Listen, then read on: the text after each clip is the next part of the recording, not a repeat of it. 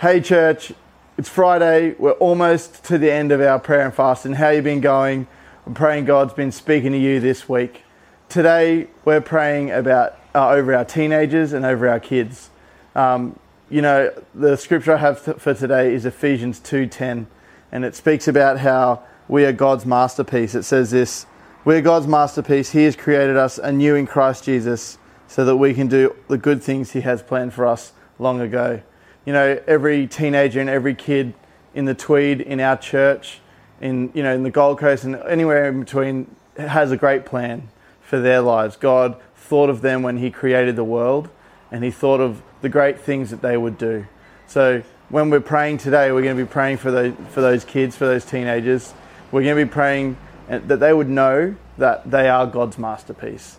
That God knit them together in their mother's womb. That they were not born accidentally. They're not born. Uh, they're not here just because, but they're actually here for a purpose. That God called them by name at, at the beginning of time. He thought of them. So that's what we're going to pray for today. That the, that our teenagers and our kids would know their, how incredibly valuable they are. That they would have their self-esteem based on Christ and who they are in Him. So why don't we pray for that together right now? Lord Jesus, I thank you for every incredible kid Thank you for every teenager uh, that we know in Tweed Coast Church, Lord God, that is in the Tweed region, that's in the Gold Coast region, Lord God. We just pray for them right now, Lord God, today as they're going about their day, going to school on this Friday morning, whatever they're doing, Lord God, that they're just uh, that they would just know that they are so loved by you. That apart from anything else in the world, Lord Jesus, they are loved by the Creator of the universe.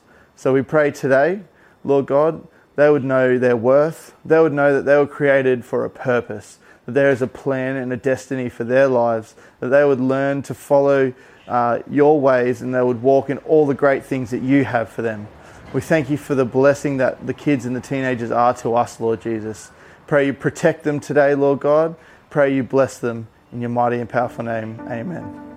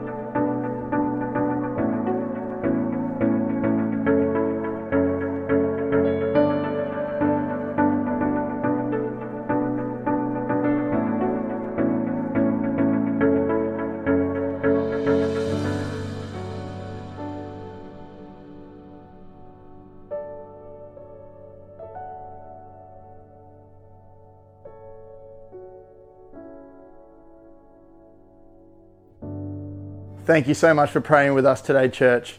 Have a blessed Friday. Have a great weekend. We'll see you soon.